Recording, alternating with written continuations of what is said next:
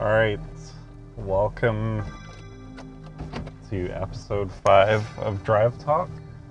Drive Talk is a podcast where every day on my commute to work, I talk into my phone, and that becomes a podcast. My name is James Almeida. Today is a very rainy day in Abbotsford, British Columbia, Canada. Abbotsford's about an hour outside of Vancouver, for those that wanted to know. And today, I thought I would just continue talking about some video games. I got a little bit of time in yesterday and played some more Zelda. That game is quite phenomenal, and I'm talking about Zelda: Breath of the Wild for the Nintendo Switch.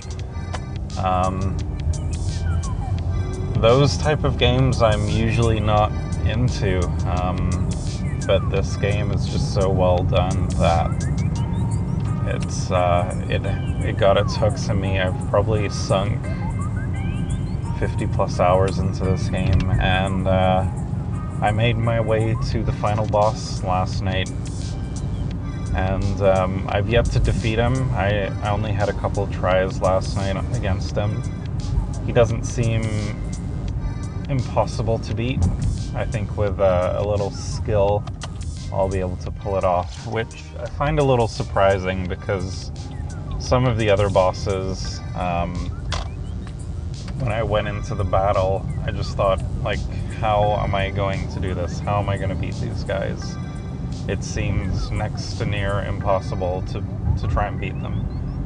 And with this final boss, it seems kind of doable, but who knows, maybe at the end it'll throw a surprise at me. But I'm going to take my time with it.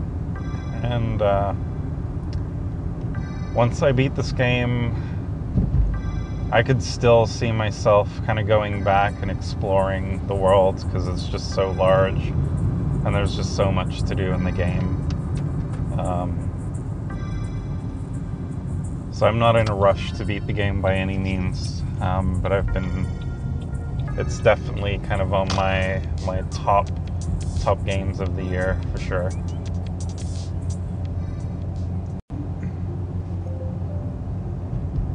I also got a chance to play the Destiny 2 beta. I pre-ordered the game and received my my beta code a few days ago. I pre-ordered it for the Xbox, just due to the reason that one of my friends, who's a really big Destiny guy, he wanted to play on the Xbox, so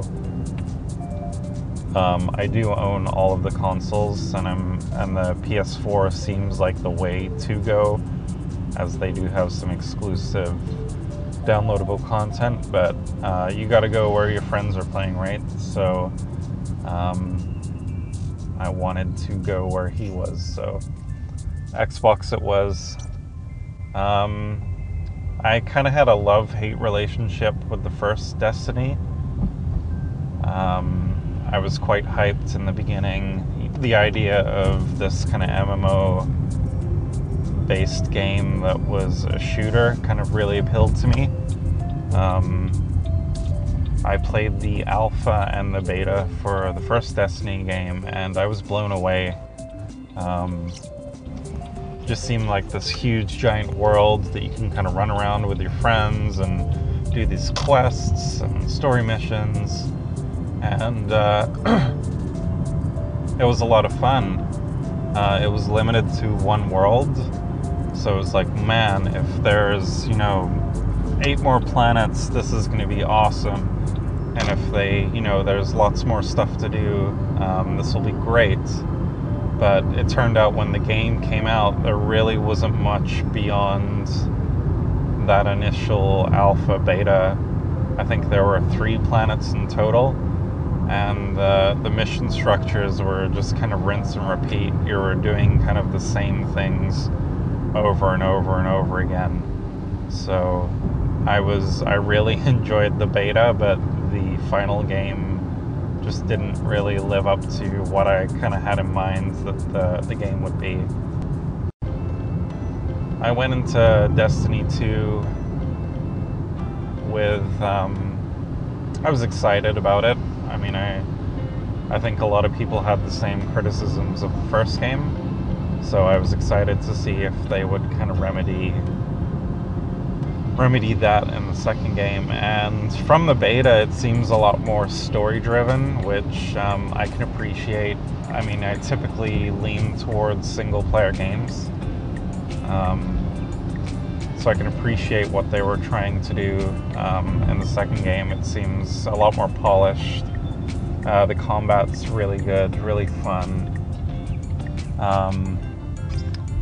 But my only gripe, I don't know if this is a beta thing, but it seemed very single-player focused. I didn't get the sense of being in this large world with other characters like I did in the first game. And I don't know if it was just this opening mission, which I never actually got to complete, because I got to a point in the beta where I was presented with this room and it says, you know, destroy these 3 turbines. So the little quest marker kind of pops up in your view, and it's, you know, basically shoot these 3 points. It shows me the first point to shoot. I shoot it, then it says, okay, you know, 2 of 3 left, and then it points somewhere else, and I start shooting, and nothing happens. So I continue to shoot, and still nothing happens. So I jump down from this platform, but as soon as I jump down, I'm instantly killed by this spinning turbine.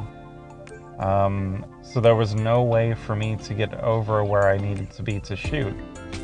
I tried this for maybe like 15 minutes, and I was just stuck.